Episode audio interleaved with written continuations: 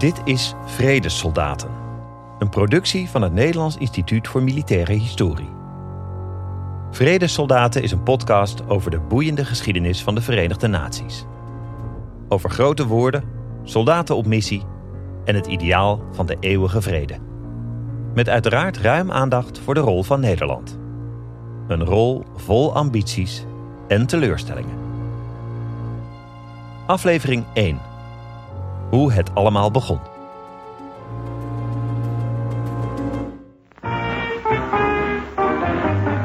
We're for the UN, we're for the United Nations. We want wars to cease. We're for the UN, cause the UN stands for permanent peace. We're for the UN, cause the UN stands for permanent peace. De Verenigde Naties voor eeuwige vrede. En dan ook nog eens in close harmony. De omroeper zei het al in zijn introductie van dit radiospotje uit 1954. Here's something everybody's for. Want zeg nou zelf. Eeuwige vrede. Wie kon daarop tegen zijn? Niemand toch? U voelt hem al aankomen. Het lag allemaal iets ingewikkelder. De bakermat van de Verenigde Naties was de Tweede Wereldoorlog. Op 1 januari 1942 tekenden 26 geallieerde landen de Declaration of the United Nations. In deze verklaring beloofden ze de strijd tegen Nazi-Duitsland en Japan gezamenlijk voor te zetten. Ruim drie jaar later, in het voorjaar van 1945, kwamen 50 landen samen voor de United Nations Conference on International Organization. De conferentie zou tot juni duren. Plaats van handeling was San Francisco.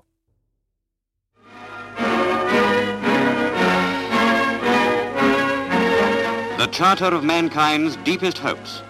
Humanity demands that this be the Magna Carta of lasting peace. Final speech of the conference was given in characteristic spirit by President Truman. If we had had this charter a few years ago, and above all the will to use it, millions now dead would be alive. If we should falter in the future in our will to use it, millions now living will surely die. Well, there's a time for making plans, and there's a time for action. The time for action is here now. The Allied world salutes the spokesmen of nations which stand for peace. San Francisco has made a beginning, a courageous stand that promises to build a mighty structure for peace. A charter born of the agony and destruction of total war. It must mark a turning point in human history. A new way reaches to the future. The world must follow it through unity and cooperation to lasting peace. Een paar maanden na de conferentie, op 24 oktober 1945, was het moment daar.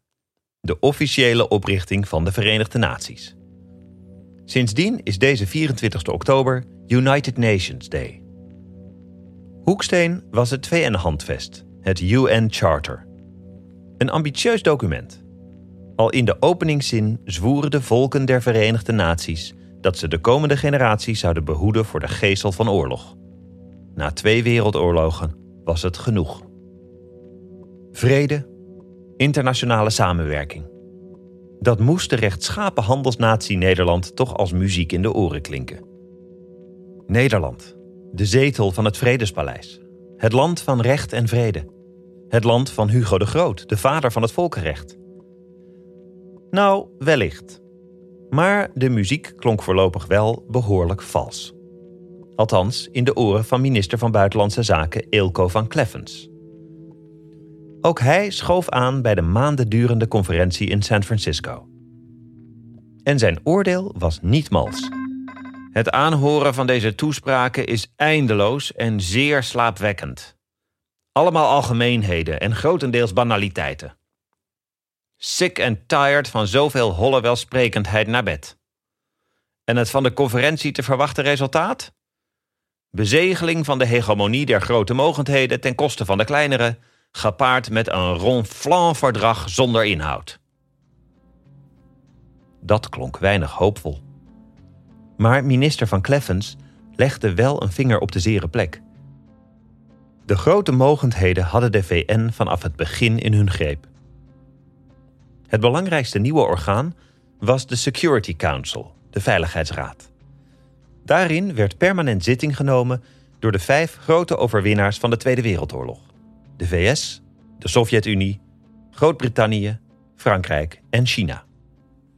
De andere leden van de Veiligheidsraad wisselden elke twee jaar. En niet alleen dat.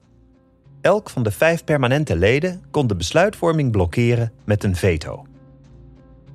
Daarentegen had het parlement van de VN, de Algemene Vergadering, relatief weinig macht. Minister van Kleffens had dus wel een punt. Voor de kleintjes viel er weinig in de diplomatieke melk te brokkelen. Maar ja, wegblijven van dit kerstverse wereldforum was eigenlijk ook geen optie. En dus tekende ook Nederland voor de VN. Zij het tegen wil en dank. Toen Van Kleffens in juni 45 zijn handtekening zette, was de wereld al ingrijpend veranderd. En de grootste verandering moest nog komen. Een paar weken na het einde van de VN-conferentie in San Francisco verpulverden Amerikaanse atoombommen Hiroshima en Nagasaki. Het atoomtijdperk was aangebroken. Begin 1946 kwam de Algemene Vergadering van de VN voor het eerst bijeen in Londen. Bij die gelegenheid benoemde de Britse premier Clement Attlee nadrukkelijk de nieuwe allesvernietigende wapens. Het terugtrekken achter de eigen grenzen was voortaan volkomen zinloos, zo betoogde Attlee. Feel more than any others that we're living in a new age. The development of powerful weapons of destruction operating from distant bases has destroyed the illusion of isolationism. Coming of the atomic bomb was only the last of a series of warnings to mankind that unless the powers of destruction could be controlled, immense ruin and almost annihilation would be the lot of the most highly civilized portions of mankind. We must, we will succeed.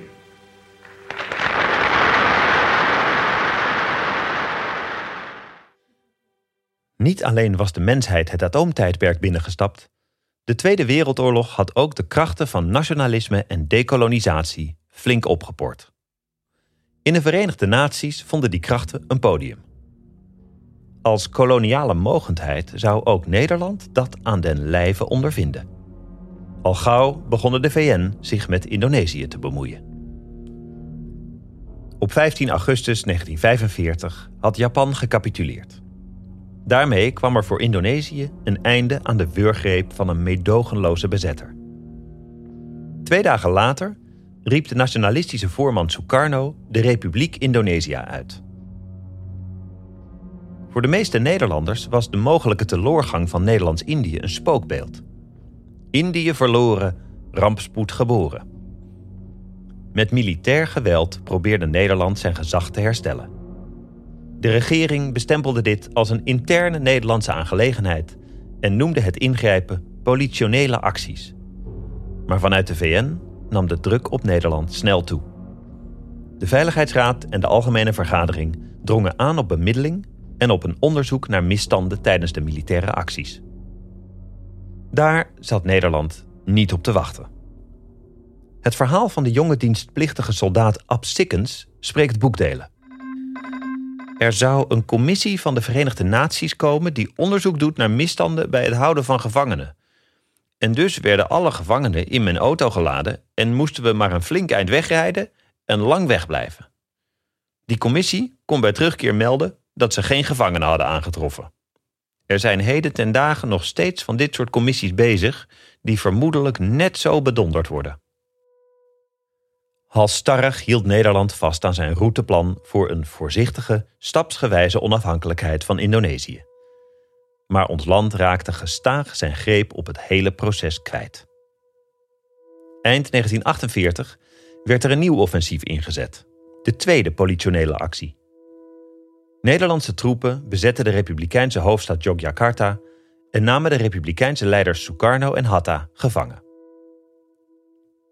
Prompt agendeerde de Veiligheidsraad de Indonesische kwestie voor de vergadering van 6 januari 1949. Een paar dagen daarvoor vertrok de Nederlandse afgevaardigde Jan Herman van Rooyen vanaf Schiphol naar die vergadering, die plaatsvond in Lake Success op Long Island. Voor vertrek beantwoordde de doorgewinterde diplomaat nog welwillend enkele vragen van journalisten. Van Rooyen tooide zich met beschaafd optimisme. Voor zijn vertrek naar Lake Success beantwoordt dokter Van Rooyen vragen van journalisten. Excellentie, als de Veiligheidsraad op 6 januari te Lake Success weer opnieuw bijeenkomt, denkt u dan dat de Indonesische kwestie direct weer zal worden behandeld? Ik ben overtuigd dat de Indonesische kwestie als een van de eerste punten, zo niet het eerste punt op de agenda van de Veiligheidsraad dan zal komen te staan. Gaat u met uh, optimistische verwachtingen naar Leek Succes? Ik wil zeggen met uh, andere woorden, uh, verwacht u meer begrip voor het Nederlandse standpunt daar? Ik ben van nature een optimist, geloof ik. En ik neem aan dat nu dat de enige tijd verlopen is, uh, meer begrip uh, voor het Nederlandse standpunt zal zijn ontstaan. En dat men langzamerhand tot het besef zal komen hoe sterk onze Nederlandse zaak is. Maar meer begrip voor het Nederlandse standpunt, dat was wensdenken. Begin 1949 schaarde de regering Truman zich definitief achter het recht op zelfbeschikking van de Indonesiërs. De VS dreigde zelfs hun steun aan de economische wederopbouw van Nederland te staken. Toen was een VN-resolutie onvermijdelijk. Nederland werd onverbiddelijk veroordeeld wegens zijn agressie tegen Indonesië en zwichtte. Op 27 december 1949 droeg ons land de soevereiniteit over aan Indonesië. Het Britse bioscoopjournaal was erbij. De titel van de reportage was veelzeggend. Dutch Queen signs away an empire.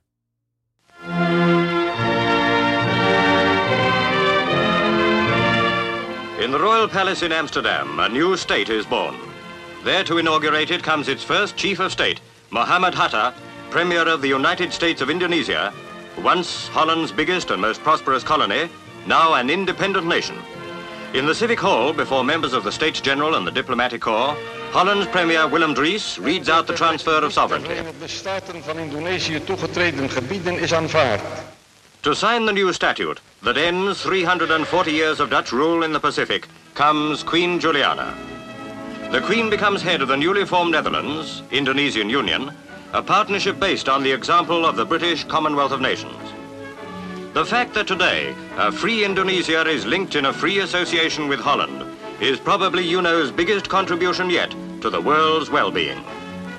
That is the significance behind this solemn ceremony.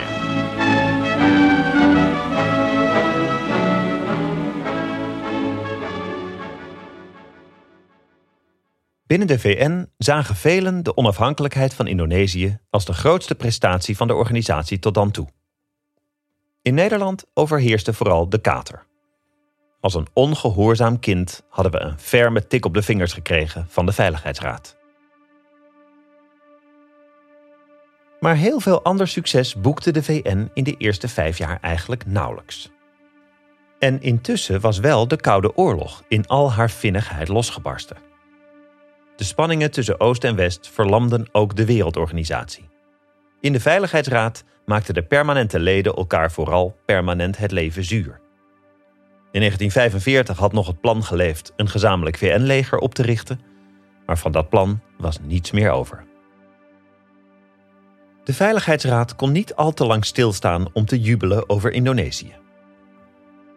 In het Verre Oosten eiste een andere brandhaard alweer de aandacht op. Een brandhaard die naadloos paste in de Koude Oorlog.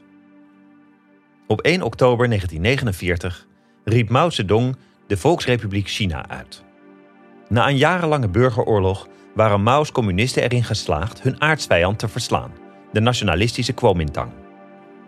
Het Kuomintang-regime vluchtte naar het eiland Taiwan en wist zich daar te handhaven met steun van de Verenigde Staten. Dit leverde een ongemakkelijke vraag op. Wie moest nu eigenlijk China vertegenwoordigen in de Veiligheidsraad? De Republiek China van de Kuomintang, dus zeg maar Taiwan, of de Volksrepubliek China van de grote roerganger Mao? een demografische reus met 600 miljoen inwoners. Natuurlijk wilde de Sovjet-Unie met alle plezier Taiwan uit de Veiligheidsraad wippen. Met de Volksrepubliek China zouden ze een communistische bondgenoot in de raad hebben. Dat bood perspectieven. Maar de andere permanente leden van de Veiligheidsraad zetten uiteraard hun hakken in het zand. Hoog tijd dus voor een nieuw staaltje geharnaste Sovjet-diplomatie. Een boycott van de Veiligheidsraad. Of in de woorden van Sovjet-afgevaardigde Jacob Malik: De Sovjet-Unie zal geen deel meer uitmaken van de Veiligheidsraad zolang de afgevaardigde van de Kuomintang niet van de raad is uitgesloten. En zo bleef de zetel van afgevaardigde Malik vanaf januari 1950 leeg. Een diplomatieke bluff van de Sovjets, die niet goed voor ze zou uitpakken. Want in de zomer van 1950 ging de Koude Oorlog opeens een nieuwe, hete fase in. Tot veler verrassing viel Noord-Korea op 25 juni 1950 buurland Zuid-Korea binnen. Na de Tweede Wereldoorlog was Noord-Korea een communistische dictatuur geworden. Zuid-Korea was feitelijk een Amerikaans protectoraat. En wie ontbrak uitgerekend nu in de Veiligheidsraad om zijn veto uit te spreken over een eventuele interventie van de VN? Precies, afgevaardigde Malik. Zo'n meevaller lieten de Verenigde Staten niet lopen. Binnen een paar dagen joegen de Amerikanen een aantal nieuwe resoluties door de Veiligheidsraad. Het handvest stond militair ingrijpen toe, de zogenoemde enforcement, het afdwingen van vrede. Maar helemaal zuiver verliep de stemming niet. Eigenlijk was er unanimiteit vereist. Maar ja, de Sovjetzetel was toch echt leeg, dus er was ook niemand om tegen te stemmen. De beslissing werd genomen. De VN schoot Zuid-Korea militair te hulp. 17 landen sloten zich aan bij de VN-strijdmacht. De opperbevelhebber was snel gevonden. Een Amerikaans icoon uit de Tweede Wereldoorlog, generaal Douglas MacArthur. Te laat keerden de Sovjets terug naar de Veiligheidsraad. Zo'n fout zouden ze nooit meer maken. In de raad werden de diplomatieke bokspartijen snel hervat. Luister bijvoorbeeld eens naar de Amerikaanse afgevaardigde Warren Austin die had duidelijk kaas gegeten van de kracht van herhaling.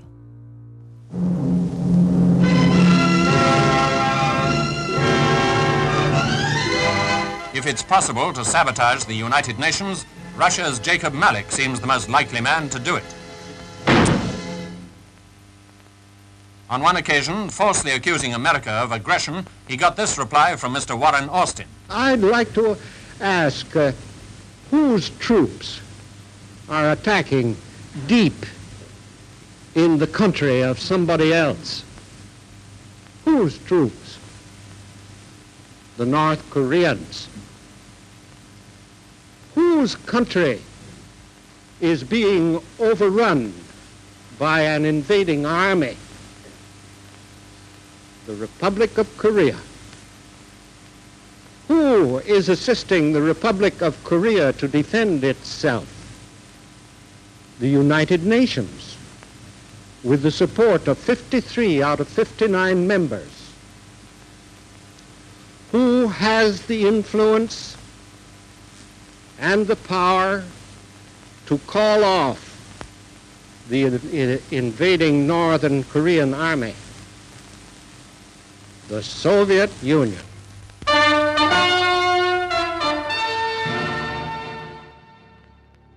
Maar op het slagveld zag het er slecht uit voor de Zuid-Koreanen en Amerikanen. Al na enkele dagen werd de Zuid-Koreaanse hoofdstad Seoul bezet. En begin september hadden de Noord-Koreaanse troepen 90% van Zuid-Korea in handen. Alleen een uithoek in het zuidoosten hield nog stand, bij de havenstad Busan. Onder de Zuid-Koreanen en de Amerikanen zakte het moreel tot een dieptepunt, met alle gevolgen van dien. Verontwaardigd schreef de Amerikaanse journalist John Osborne begin augustus.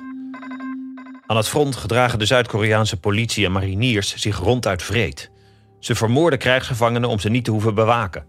Ze vermoorden burgers, simpelweg om er vanaf te zijn of om ze niet te hoeven fouilleren en ondervragen.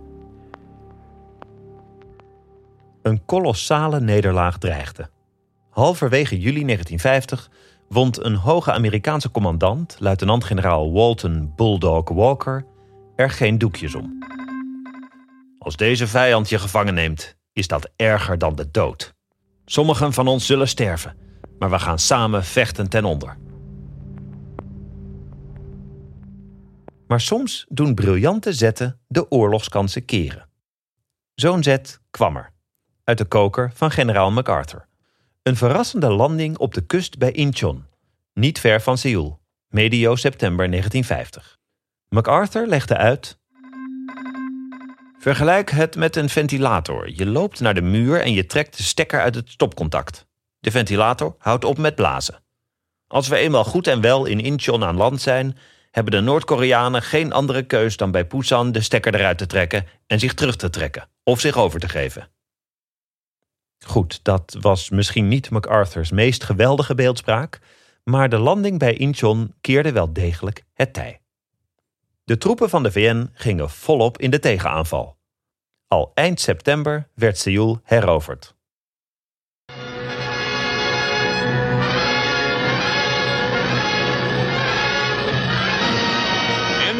Korea, United Nations troops push on in the cautious advance against the communists. An advance whose purpose, General Ridgway states, is not to seize ground, but to wipe out the enemy. The Chinese Red Army, fighting desperately in small isolated stands, prefers to give ground on wider fronts rather than join battle. And it's up to the infantry to clear out the pockets of die-hard communists. The enemy falling back to the Han River, United Nations commanders had expected that the Reds would make their stand there. But under a steady, withering barrage, GIs are able to cross the river and establish a beachhead. Within two hours, a pontoon bridge spans the Han, and United Nations troops and equipment pour across toward the capital city of Seoul. Despite obstacles, United Nations forces drive on to the 38th parallel, border of North Korea. Al snel daarna overschreden MacArthur's troepen de 38e breedtegraad, de vooroorlogse grens tussen Noord- en Zuid-Korea. Nu waren de Noord-Koreanen op de vlucht. Na een paar weken kwam zelfs de Chinese grens in zicht. Dat was echter voordat Mao het signaal gaf om alsnog in te grijpen. Althans, er vochten al tienduizenden Chinezen in het geheim mee met de Noord-Koreanen, maar nu stroomden de verse contingenten massaal de grens over. De zogenoemde Chinese vrijwilligers. Een enorme Chinese legermacht trok Noord-Korea binnen en het offensief der verbonden legers liep niet alleen vast, maar veranderde in een overhaaste terugtocht. Deze plotselinge Chinese interventie, die het aspect van de strijd met één slag geheel veranderde, veroorzaakte in de hoofdsteden van de westerse wereld grote beroering. Ergens in een vallei in Noord-Korea was de Amerikaanse marinier Warren Weedham er getuige van hoe plotseling, van het ene moment op het andere, onder een cacophonie van fluitjes, bellen en trompetten, duizenden en nog eens duizenden Chinezen van de hellingen naar beneden golfden. Later herinnerde Weedham zich. Het vechten, dat werd persoonlijk. Ik zag de kleren, de gezichten en soms de ogen van degene die ik doodde. We hadden geen hoogdravende idealen. We dachten niet aan de democratie die we verdedigden. We vochten niet tegen het communisme. We vochten gewoon tegen de jongens voor ons. Je wilde die jongen beletten jou te doden, door hem te doden. En zo waren het ditmaal de Chinezen en Noord-Koreanen die de VN-troepen terugdrongen. Opnieuw ging het tot voorbij de 38e breedtegraad, maar nu de andere kant op. Noord-Korea was intussen veranderd in een geblakerde hel. Zwaar gebombardeerd vanuit de lucht, platgebrand met kleverig napalm. Wat konden Chinezen en Noord-Koreanen nog stoppen? Wat zou kunnen voorkomen dat de oorlog zou overslaan naar andere delen van de wereld, bijvoorbeeld naar Europa? Atoombommen? Vanaf het begin van de oorlog had de nucleaire optie als een zwaard van Damocles boven het Koreaanse slagveld gehangen. President Truman en generaal MacArthur speelden in elk geval met de mogelijkheid. Bommenwerpers met atoomwapens werden naar de regio gehaald. Maar gelukkig bleef het daarbij. Het is trouwens maar de vraag of dit allesvernietigende wapen Mao zou hebben ingetoomd. De grote roerganger stond er niet onbekend veel om mensenlevens te geven. Ook niet om Chinese mensenlevens. Intussen zwoegden de diplomaten om een oplossing te bedenken. In de Veiligheidsraad stelde afgevaardigde Malik in juni 1951 maar weer eens een wapenstilstand voor. In het VN-radioprogramma The Price of Peace. The Soviet people believe that as a first step, discussions should be started between the belligerents for a ceasefire and an armistice, providing for the mutual withdrawal of forces from the 38th parallel. Can such a step be taken? I think it can, provided there is a sincere desire to put an end to the bloody fighting in Korea. I think that surely is not too great a price to pay in order to achieve peace in Korea. Toen Malik zijn voorstel deed in de zomer van 1951, had de strijd zich min of meer langs de 38e breedtegraad gestabiliseerd. De partijen groeven zich in. Zoals een VN-soldaat het strijdverloop samenvatte. Het eerste jaar leek op de Tweede Wereldoorlog. Het tweede en derde jaar leek op de Eerste Wereldoorlog. Een onvervalste loopgravenoorlog. Uiteindelijk kwam de wapenstilstand er, in de zomer van 1953. Een vredesverdrag kwam er niet. Tot op de dag van vandaag moeten Noord- en Zuid-Korea nog officieel vrede sluiten. In 1953 trokken beide landen een demarcatielijn, ruwweg langs de 38e breedtegraad. Ironisch genoeg waren de partijen zo ongeveer terug bij af. Na drie jaar kende de Koreaanse oorlog geen overwinnaars, wel heel veel slachtoffers. Dat klinkt als een cliché, maar het is helaas een bloedige waarheid. Bijna 5 miljoen militairen en burgers verloren het leven. En Nederland. Hoe stelde ons land zich op in dit alles? Zoals gezegd, 17 landen sloten zich aan bij de VN-strijdmacht in Korea. Nederland ook? Dat VN-lid tegen wil en dank? Nou, de regering Drees stond aanvankelijk niet te springen om militairen naar Korea te sturen. De prioriteiten lagen elders, bij de wederopbouw bijvoorbeeld, en bij de nasleep van de Indonesische onafhankelijkheid. Die terughoudendheid was tegen het zere been van politici als PvdA-partijvoorzitter Koos Vorink, een oud verzetsman. In de Tweede Wereldoorlog, toen waren er een aantal mensen die zeiden: waar blijven toch die Amerikanen? Toen hadden ze haast.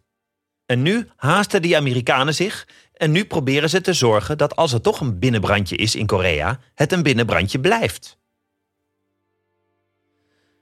Als schipperend onder de Amerikaanse druk stelde de regering toen voor om één militaire ambulance te sturen.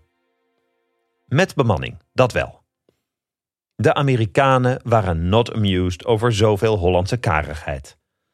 De nieuwszender CBS sneerde: One nation is letting us down. Holland. De Amerikaanse regering dacht eerder aan een infanteriebataljon van pak een beet 800 man sterk. Onder grote druk en met veel kunst en vliegwerk kwam dat bataljon er uiteindelijk. Een kleine 650 vrijwilligers in totaal.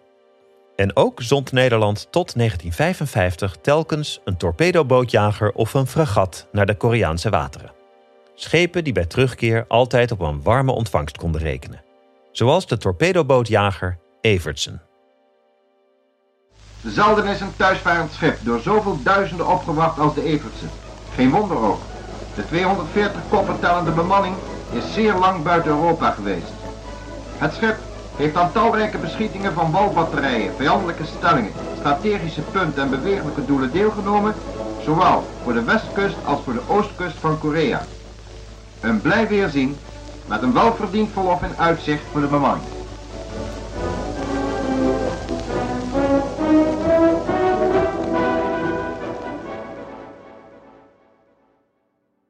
Op 24 oktober 1950, vier maanden na de Noord-Koreaanse inval, werd het vrijwilligersbataljon uitgezwaaid door premier Drees. Dat bataljon heette intussen officieel het Nederlands Detachement Verenigde Naties, het NDVN. Op het Binnenhof sprak Drees over de grootste taak die de mannen gingen vervullen. De actie op Korea is een nieuw feit in de geschiedenis. Gij gaat niet voor een particulier belang, gij dient het algemeen belang. Gij gaat om de wereldvrede te waarborgen en te zorgen dat het recht wordt hersteld. Ik hoop dat gij vertrekt in het besef een mooie taak te vervullen. Echter, die taak bleek anders te zijn dan gedacht. Het Nederlandse bataljon vertrok naar Korea in de verwachting zich aan te sluiten bij een leger dat aan de winnende hand was. Immers, na MacArthur's geslaagde landing bij Incheon waren de Noord-Koreanen paniekerig op de vlucht geslagen. Maar toen de Nederlanders in november aankwamen, was het tij alweer gekeerd en was de Chinese interventie in volle gang. De VN-troepen waren zwaar in de verdrukking geraakt. Het NDVN werd ingedeeld bij een Amerikaans infanterieregiment. Er was alleen nog tijd voor wat aanvullende opleiding. Hier in Midden-Korea ontvangen ook de Nederlandse vrijwilligers een laatste opleiding. In aanwezigheid van de commandant, overste Den Ouden, wordt elke dag intensief geoefend met de lichte wapens van de infanterie, zoals ramguns, mitrailleurs en niet te vergeten het wapen dat voor de infanteristen zijn nut bewezen heeft bij de bestrijding van panzerwagens en tanks, de bazooka. Een soort licht kanon dat door de soldaat van de schouder kan worden afgevuurd. De Amerikanen waren best enthousiast over de vaak ervaren mannen, de seasoned troops, van het Nederlandse detachement. Maar dat weerhield die Amerikanen er niet van juist de bondgenoten naar de gevaarlijkste plekken te sturen. De Nederlanders konden in elk geval al direct stevig aan de bak. Het treffendste voorbeeld hiervan was het dramatische gevecht bij Hungsong. Op 12 februari 1951 bestormden honderden Chinese troepen de commandopost van het Nederlandse bataljon. Mitrailleurs sproeiden lichtspoormunitie, een regen van handgranaten daalde neer. Het was totale chaos. Toen de strijd even luwde, zag kapitein Karel de Vries hoe een soldaat kwam aanhollen, onder het bloed, totaal overstuur. De soldaat berichtte: De hele staf is dood. Misschien niet allemaal, maar wel de overste. Oh god, zijn silhouet. En toen spatte een handgranaat vlakbij. Het silhouet was weg.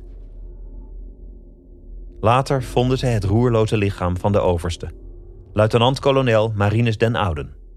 De man die het bataljon door de eerste maanden in Korea had geloodst. Een van de vijftien Nederlandse gesneuvelden op die rampzalige dag bij Hungsong. Al met al kreeg het Nederlandse bataljon heel wat gevechten voor de kiezen. Na zijn terugkeer uit Korea verzuchtte veteraan Willy de Vries: Ik kom als ik dood ben vast in de hemel, want in de hel ben ik al geweest. Fokko Polman schreef in zijn dagboek over het bergen van gesneuvelde kameraden. Het vervoer van de doden was een probleem, want door de strenge vorst bevroren de lichamen in allerlei houdingen en namen dan veel plaats in. De rijen werden steeds langer, net poppen in allerlei houdingen, met bleke, starre gezichten, waartegen het hoofdhaar, blond, zwart of rood, scherp afstak. Zware offers dus. Maar ondertussen had de Nederlandse overheid weinig belangstelling voor de mannen in Korea. Pas in oktober 1952 zou de eerste regeringsvertegenwoordiger op werkbezoek gaan, te weten staatssecretaris van Oorlog Ferdinand Kranenburg. Bij terugkeer was de staatssecretaris alleszins tevreden. Hij kon melden dat de Nederlanders populair waren, hun talen spraken en dat in hun loopgraven geen etensresten of blikjes te vinden waren. Tja, dat zijn de complimenten waar je het voor doet. In werkelijkheid was er voortdurend gebrek aan mankracht. Het detachement bereikte zijn grootste sterkte, bijna 1100 militairen, pas in de zomer van 1953. Oftewel, vlak voor de wapenstilstand. Militaire ervaring was dan ook niet op elke straathoek te koop. En daarom is het misschien niet verwonderlijk dat er ook Nederlandse soldaten naar Korea gingen die ooit in de Duitse Weermacht hadden gediend. Waarschijnlijk enkele tientallen. Misschien vanuit een poging tot rehabilitatie of een wens om toch ergens bij te horen. Aan hun anticommunistische geloofsbrieven hoefde in elk geval niemand te twijfelen. Soldaat Gerrit Berkeveld was ronduit lovend over een van hen, oud-SS'er Jan Volmer. Op patrouille wilde iedereen met hem mee, omdat met hem als leider iedereen weer veilig terugkwam. Vaak stond hij met een verrekijker de omgeving af te speuren. De soldaten stonden soms bewonderend om hem heen. Hij leek in zijn houding op veldmaarschalk Rommel. Van alle uitgezonden Nederlandse militairen keerden er in totaal 125 niet levend terug naar huis. 117 van hen vonden hun laatste rustplaats op het ereveld Tangok, vlakbij Busan. Er waren ook Nederlanders die in krijgsgevangenschap belanden. Een van hen was soldaat Ari Biever. Hij had het geluk dat de Chinezen hem na ruim twee jaar vrijlieten. Op 24 april 1953 werd hij op Schiphol opgewacht door zijn vrouw en kinderen. Op Schiphol taxiet het vliegtuig uit Tokio aan, waarna een moeder en haar twee dochtertjes met spanning hebben uitgekeken. Want het brengt een echtgenoot en vader terug in het land en in zijn gezin. Het is soldaat Arie Biever, die als enige Nederlander ruim 27 maanden in Noord-Korea gevangen werd gehouden en nu is uitgewisseld. Overste Eekhout, oud-commandant van de Korea-vrijwilligers, was een van de velen die hem verwelkomden. Een na angstige maanden herenigd gezin keerde tenslotte gelukkig huiswaarts. Vlak voor zijn vrijlating kreeg Biever trouwens van zijn Chinese bewakers nog wat flesjes levertraan toegestopt. Om op te knappen. Tja, ook daar doe je het voor. Eind 1954 keerde het Nederlandse detachement terug in Nederland.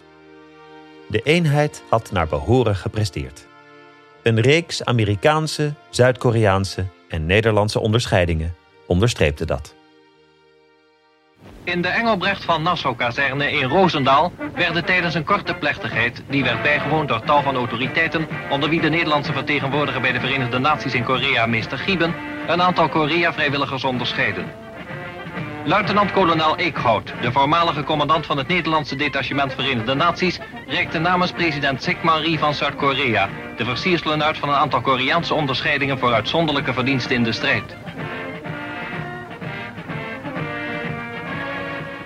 Daarna hield overste Eekhout een toespraak waarin hij onder meer het volgende zei. Ik wil dan ook volstaan met u de verzekering te geven dat hetgeen u al daar hebt gepresteerd tot grote eer strekt van onze koninklijke landmacht en het leger der Verenigde Naties. Na de woorden van de oud-commandant defileerde voor de zojuist onderscheiden militairen het in Roosendaal gelegerde detachement Korea-vrijwilligers.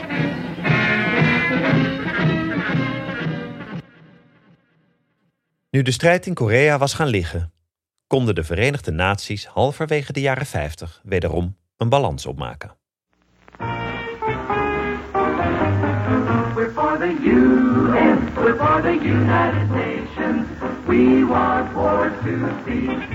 We're for the UN, cause the UN stands for permanent.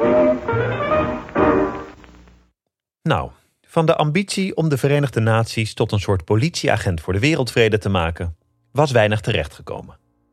De verhouding tussen de VN en haar lidstaten had wel iets weg van een kluchtig huwelijk. Men kon niet met elkaar en men kon ook niet meer zonder elkaar. Want hoe onmachtig de VN soms ook leken, aantoonbaar nut had de organisatie wel degelijk.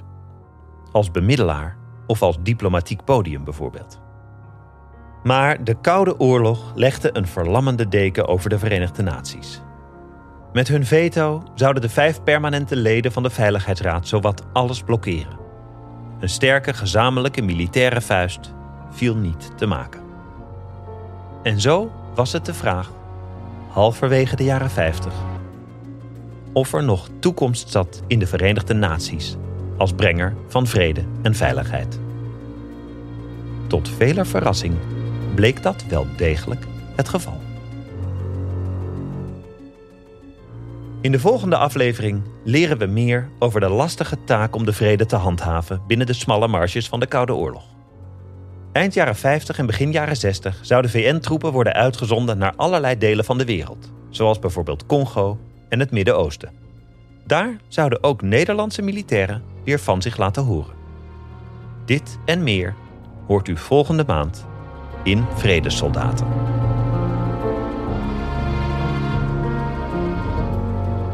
Vredessoldaten is een podcast van het Nederlands Instituut voor Militaire Historie, geproduceerd door Dag en Nacht Media.